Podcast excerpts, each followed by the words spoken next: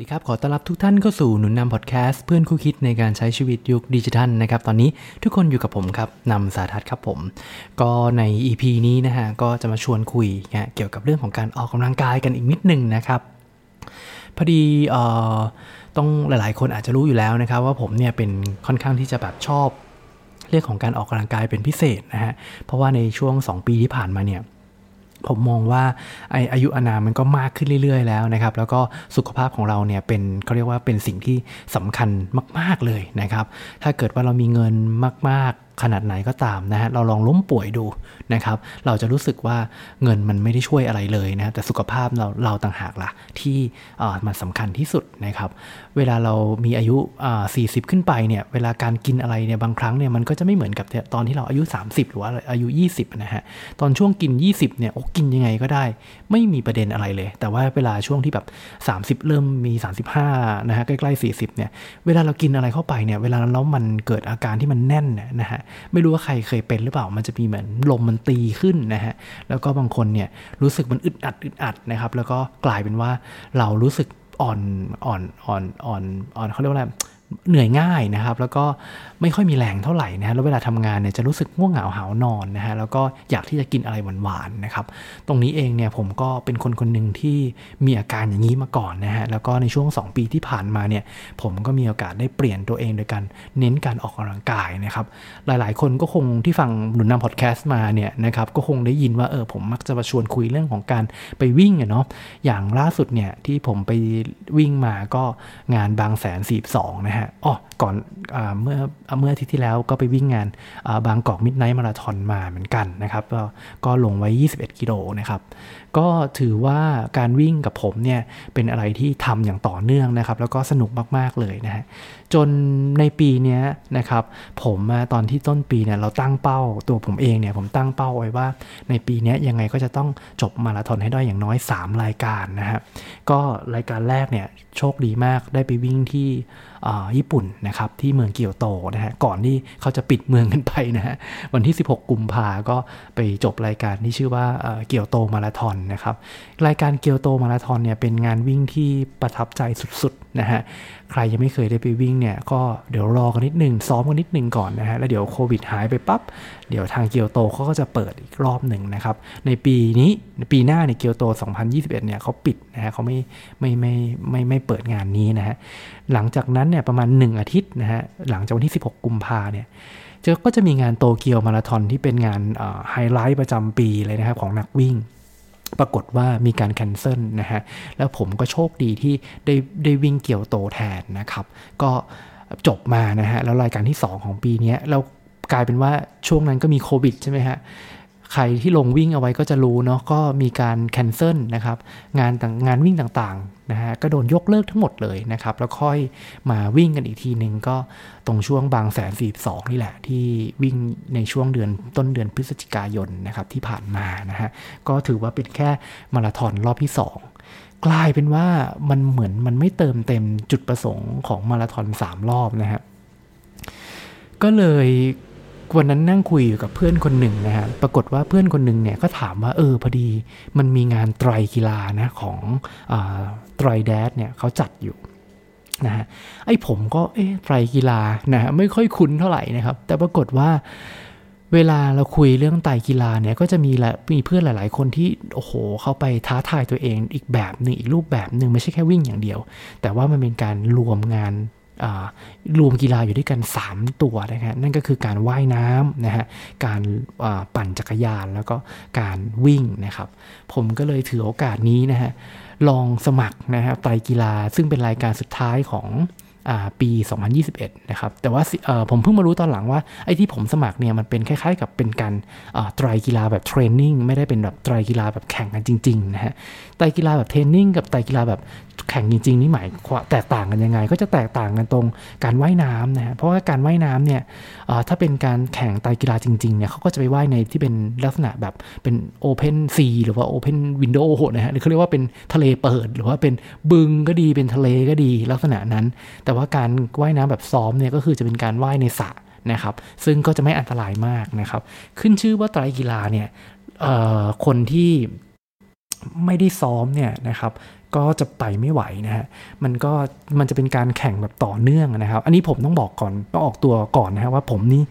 มือใหม่สุดๆนะฮะ ผมก็พยายามที่จะเรียนรู้นะครับจากการดู YouTube บ้างแล้วก็ฟังคนอื่นบ้างนะครับ เขาก็บอกว่าเนี่ยของผมเนี่ย เพื่อนผมเนี่ยนะฮะเขาก็แบบไหนๆก็ไปมาราธอนรอบที่ 3 ไม่ได้ละ ก็ลงไตกีฬาไปเลยสินะฮะไอ้ไตกีฬาตอนเริ่มต้นเนี่ยมันก็จะเป็นแบบเหมือนเบบี้หน่อยใช่ไหมฮะแต่เจ้าแต่ว่าเพื่อนคนนี้ไม่ยอมเขาบอกว่ามันมีไตกีฬาอยู่รายการหนึ่งก็คือต้องว่ายน้ำ800 เมตรนะครับก็โอเค 800 เมตรนะฮะแบบที่ 2 ก็คือให้ต้องปั่นจักรยาน 40 กิโลนะครับเราก็ยิ้มยิ้มนะเพราะว่าบอกตรงๆนะฮะผมวิ่งอย่างเดียวผมไม่ได้ว่ายน้ำแล้วก็ไม่ได้ปั่นจักรยานไม่ได้ฝึกขี่จักรยานนะฮะแล้วตอนแล้วสุดท้ายแล้วเนี่ยก็คือวิ่งแค่ 10 กิโล ผมใช้คำว่าแค่นะฮะผมเห็นวิ่งอีก 10 กิโลนี่เองเหรอเอ้ยอย่างนี้เราก็ต้องทำได้สินะครับเชื่อไหมครับว่าโดนป้ายยานะฮะผมก็สมัครวันนั้นเลยนะครับ ดังนั้นเนี่ยช่วงหนึ่งเดือนที่ผ่านมาเนี่ยที่ผมไม่ค่อยได้คุยเรื่องวิ่งเท่าไหร่เนี่ยเพราะว่าผมเนี่ยจะต้องแบ่งรายการซ้อมเนี่ยออกเป็น 3 กีฬานะสประเภทนะฮะก็คือซ้อมว่ายน้ำนะครับแล้วก็มาซ้อมปั่นจักรยานแล้วแล้วก็มาซ้อมวิ่งนะครับซ้อมวิ่งนี่คือซ้อมปกติอยู่แล้วล่ะนะฮะหนึ่งอาทิตย์เนี่ยก็จะวิ่งอยู่ประมาณ 3-4 วันนะครับ แต่ว่าประเด็นมันอยู่ตรงนี้ฮะประเด็นมันคือไอ้ว่ายน้ำนี่แหละที่ผมมันไปไม่เป็นจริงๆนะฮะ เป็นอะไรที่ตอนเด็กๆเนี่ยก็ว่ายอยู่เนาะ แต่ว่าเราเพิ่งมารู้ตอนที่เราอายุมากนะครับ ก็คือว่าว่ายผิดท่ามาตลอดนะครับ แล้วปรากฏว่าจะไปลงเรียนกับอาจารย์นะฮะก็ไม่ทันแล้วเพราะว่า ไตสนามไตกีฬาที่ผมจะลงแข่งเนี่ยจะจัดกันในวันเนี่ยวันอาทิตย์ที่ 20ธันวาเนี่ยโอ้โห เป็นอะไรที่สุดๆจริง ๆนะครับ แต่มันเป็นอะไรที่กล้าๆกลัวๆแต่ไอ้ความกล้าๆกลัวๆเนี่ยมันมันเหมือนกับมันจะตื่นเต้นเนี่ยมันเหมือนเราได้วิ่ง เราได้กลับไปวิ่งมินิมาราธอน 10 กิโลเมตรแรก เหมือนเราได้วิ่งฮาฟกิโลฮาฟ21 โลครั้งแรกอะไรอย่างเงี้ย อันนี้เป็นการลงไตรกีฬาครั้งแรก ก็ ต้องเอามาเล่าให้ฟังในพอดแคสต์แบบไม่อายใครเลยนะฮะ ก็คือว่าเป็นอะไรที่มือใหม่จริง ๆ นะครับ แล้วแต่ว่าผมมีข่าวดีคือเขาบอกว่าในการแข่งขันว่ายน้ำเนี่ยนะครับ มันอยู่ในสระนะฮะสระเนี่ยมันจะยาวอยู่ที่ประมาณ 50 เมตรนะครับ แล้วสระเนี่ยมันมีบางช่วงที่เราเหยียบถึงนะฮะหมายความว่าอะไรหมายความว่าถ้าเกิดคุณไปไม่ไหวอะ่ะคุณสามารถที่จะเอาเท้าเหยียบแล้วเดินได้นะบางจังหวะอันนี้เราก็ไม่รู้ว่ามันจะผิดกติกาหรือเปล่านะ แต่ว่าผมได้อ่านในผมฟัง ของคุณเอนิ้วกลมเนี่ยเขาก็บอกว่าไตรครั้งแรกเนี่ยเขาก็ลงว่ายน้ำ400 เมตรเนาะแต่ของผมเนี่ยรอบนี้คือลง 8 800 เมตร ของเขา400 เมตรเนี่ยเขาทั้งว่ายทั้งเดินอะไรแบบนี้สลับกันไป ผมก็อืม น่าสนใจ ก็อาจจะตามคุณเอนิ้วกลมไปติดๆนะฮะอาจจะมีการแบบซ้อมว่ายเออว่ายแล้วก็เดินด้วยสลับกันไปนะฮะมันเป็นอะไรที่เหนื่อยจริงๆนะครับไอ้อันนี้ไม่เท่าไหร่แล้วก็ที่สำคัญคือผมไป testing การปั่นจักรยานมาฮะผมหันไปมองจักรยานของผมเนี่ยกลายเป็นว่า ผมมีแต่จักรยานที่เป็นปั่นเล่นอะนึกออกไหมฮะ ผมก็ไปดูราคาของจักรยานที่เขาไปปั่นในไตรกีฬากันหลายๆคนนะครับ โอ้โหคุณพระคุณเจ้า ราคาเนี่ยมันไม่ธรรมดานะฮะ เป็นอะไรที่ถ้าคุณไม่จริงจังกับมันเนี่ย คุณลงทุนไปเนี่ยมันเอาง่ายๆ ราคามันแพงกว่ารถเวสป้าหรือว่ารถรถจักรยานยนต์หลาย ๆ คันด้วยซ้ำบางบางคันนะฮะ ราคารถจักรยานยนต์สองคันเนี่ย เท่ากับราคาจักรยานไตรกีฬาแค่คันเดียวเท่านั้นเอง ผมก็แบบว่าตายล้วเราคงเราคงไม่สามารถที่จะแบบอะไรนะคำถามคือเงินซื้อไหมซื้อได้แต่ แต่ซื้อมาแล้วมันจะขาดทุนหรือเปล่าเราเรียกว่าอะไรอะซื้อมาแล้วเราจะถ้าเราถ้าเราแข่งไปปั๊บแล้วเรากลายเป็นเราไม่ชอบนะฮะเราก็คงจะแบบนั่งมองมันเนาะเหมือนกับอะไรอะเหมือนกับไอ้ลู่วิ่งอะที่ หลายๆ คนเนาะรวมถึงผมเองด้วยในอดีตเนี่ยเคยซื้อมาว่าไว้ที่บ้านนะแล้วตั้งใจว่าจะวิ่ง แล้วกลายเป็นว่าเอามาเป็นราวตากผ้าอย่างนั้นนะผมก็กลัวเหมือนกันว่าไอ้จักรยานเนี่ยถ้าเราไปลงทุนซื้อปั๊บเนี่ยมันจะกลายเป็นของบูชาของเราหรือเปล่านะฮะผมก็สองจิตสองใจก็เลยคิดว่า เอาเว้ยเอาอย่าเพิ่งซื้อก่อน ก็เลยเอาจักรยานที่มันปั่นเล่นๆเนี่ยแหละนะครับเอาไปลองลงไตกีฬาดูดูซิว่ามันเป็นยังไงนะครับ ว่ามันไม่ได้ก็ไม่ได้นะครับ ก็ลองดู ถ้าเกิดว่าจะโดน DNF จากจักรยานก็ให้มันรู้ไปนะผมก็เลยเอาจักรยานคันนี้ตอนที่ไปซ้อมนะฮะ ก็เลยไปซ้อมที่สนามปั่นที่นักแข่งที่เขาชอบไปปั่นที่สุวรรณภูมินะฮะ ก็หนึ่งรอบเนี่ยมันประมาณ 23 กิโลนะครับ ก็ไปลองลองดูนะฮะว่าเฮ้ยเป็นยังไงเราวิ่งได้นะ แล้วลองปั่นแล้วเป็นยังไง ปรากฏว่าการปั่นจักรยานน่ะตอนที่ผมปั่นเสร็จปั๊บ เชื่อไหมครับว่าผมปั่นด้วยอัตราความเขาเรียกว่าอะไรขาเนี่ยขามันก็ปั่นไปตามเหมือนคนอื่นเขาอะนะแต่คนอื่นเขาปั่นรอบขามันเท่ากับเรา แต่เขาตัวเขาเนี่ยตัวจักรยานเขาเนี่ยมันไปแบบเร็วมากนะครับ จนผมจนหลาย ๆ คนแซงผมไปแบบโอ้โหแซงผมจนผมท้ออะนะผมก็แล้วก็มีหลาย ๆ คนมองว่าเอจักรยานกับผมเนี่ยมันจะแบบ รูปร่างในการปั่นเขาเรียกว่าอะไรเราไม่เคยทำ fitting มาก่อนนะครับ fitting ก็คือการปรับสรีระของจักรยานเนี่ยให้มันได้ระดับกับสรีระของร่างกายของคนขับ หรือว่าผู้ขับขี่นะครับไอ้จักรยานผมผมก็ไม่รู้ว่า fitting ทำยังไง ผมก็มีอานมาปั๊บจับความสูงของอานให้มันขาตึงๆอะไรเงี้ย แล้วก็โดดแล้วก็ขึ้นปั่นเลยอะไรเงี้ย ก็อารมณ์แบบพวกมือสมัครเล่นนะฮะ เนี่ยฮะ ผมก็เลยมาเล่าให้ฟังเป็นเป็น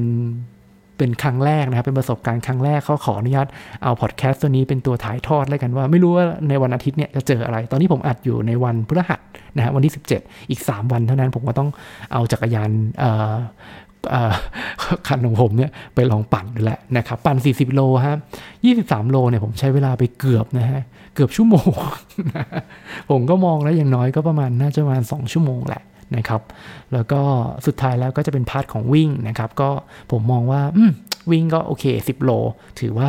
พอหอมปากหอมคอนะฮะ ก็ผ่านผมผ่าน 42 โลมาแล้วก็เลยมอง 10 โลเป็นเรื่องของความสนุกนะครับ นะฮะผมที่ผมชวนคุยเรื่องของกีฬาในวันนี้ไม่มีอะไรมากหรอกครับ ผมก็อยากจะชวนเพื่อนๆนี่แหละ ลองวางเป้าหมายดูซิว่าปีหน้าเนี่ยจะทำยังไงให้เราไม่ต้องซื้อประกันสุขภาพนะฮะจะทำยังไงให้เราแข็งแรงขึ้นนะฮะจะทำยังไงให้เราไม่จำเป็นจะต้องไปพึ่งโรงพยาบาลอย่างเดียวนะครับแล้วก็เราลองเอางบตรงนั้นเนี่ยที่เราจะต้องใส่เข้าไปกับประกันสุขภาพที่เราเป็นการจ่ายไปแล้วทิ้งอะ่ะเราลองหันมาลงทุนกับการออกกำลังกายดูดีไหม นะครับในปีหน้าหลาย ๆ คนวางแผนจะซื้อประกันสุขภาพใช่ไหมนะครับอย่างน้อยเรามาดูเรื่องของความเสี่ยงของเราว่าตัวเราเองเรามีความเสี่ยงอะไรบ้างนะฮะข้อดีเลยที่ผมหันมาเล่นกีฬาเนี่ยก็คือว่าผมเสียเงินไปให้กับ ภูมิแพ้นะฮะซึ่งผมเป็นโรคประจำตัวผมนะฮะก็คือผมแพ้อากาศ ผมแพ้ฝุ่น ผมแพ้ไอ้ขนแมวอะไรอย่างเงี้ยนะฮะแล้วมันเป็นการแพ้ที่ทรมานมาก ผมเสียค่าใช้จ่ายกับการแพ้เนี่ยเกือบปีปีหนึ่งประมาณ 6 7หมื่นบาทนะครับเราลองมองจินตนาการว่าถ้าเราลงทุนอย่างน้อยอสัก 1 ใน 10นะครับ เออแล้วลองไปซื้ออุปกรณ์ออกกำลังกายดู แล้วเราก็หันมาใส่ใจกับสุขภาพเรานะฮะถือว่าเป็นหินก้อนแรกที่เราจะต้องใส่ลงไปในแต่ละวันนะฮะถือว่าเป็นสิ่งสำคัญของชีวิตนะครับเราลองลองเปลี่ยนบทบาทดูดีกว่าที่เราจะหาเวลาแบบเดี๋ยวเอาว่างๆเราค่อยไปเล่นกีฬา เราลองเปลี่ยนเป็นเอาเวลาสำคัญสำคัญแล้วลองไปเล่นกีฬาดูก่อนดีไหมเราค่อยเอาเวลาว่างๆไปทำอย่างอื่นแทน นะฮะก็ลองเปลี่ยน mindset ในปี 2021 ปีหน้านะครับตรงตอนในช่วงเนี่ยเหลือสองสองประมาณสัก 2 อาทิตย์เนี่ยเราก็จะหมดปีกันอยู่แล้ว เราลองอย่างผมเนี่ยก็มีการวางเป้าหมายบางอย่างเอาไว้แล้วนะครับ อย่างเช่น การวางเป้าหมายเรื่องของสุขภาพนี่แหละนะครับปีหน้าก็มีการลงมาราธอนเอาไว้แล้วหนึ่งรายการนะครับ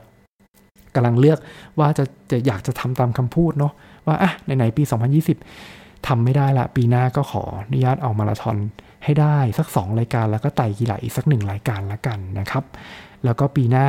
เดี๋ยวลองดูก่อนว่าไต่กีฬาจะไปรอดหรือเปล่านะครับ ในวันอาทิตย์นี้แล้วเดี๋ยวคงจะวางเป้าในปีหน้าในเรื่องของสุขภาพเนี่ยให้มากขึ้นกว่าเดิมนะครับ ใน EP นี้ก็ชวนให้ทุกคนลองตั้งเป้าหมายเรื่องของสุขภาพกันดูนะฮะ ถ้าเกิดใครที่มีไอเดียอยู่แล้วก็สามารถที่จะมาแชร์ให้ฟังกันในหนุนนำ digital marketing ได้ใน Facebook นะครับ หรือว่าคอมเมนต์ในหนุนนำพอดแคสต์ก็ได้นะครับ ฝากทุกท่านไว้ประมาณนี้ครับ เดี๋ยวเอาไว้พบกันใหม่ใน episode หน้านะครับ มีเรื่องที่สนุกสนุกรอให้ทุกคนฟังกันอยู่เพียบเลยนะครับ โอเคนะครับ ขออนุญาตไปก่อนครับ สวัสดีครับ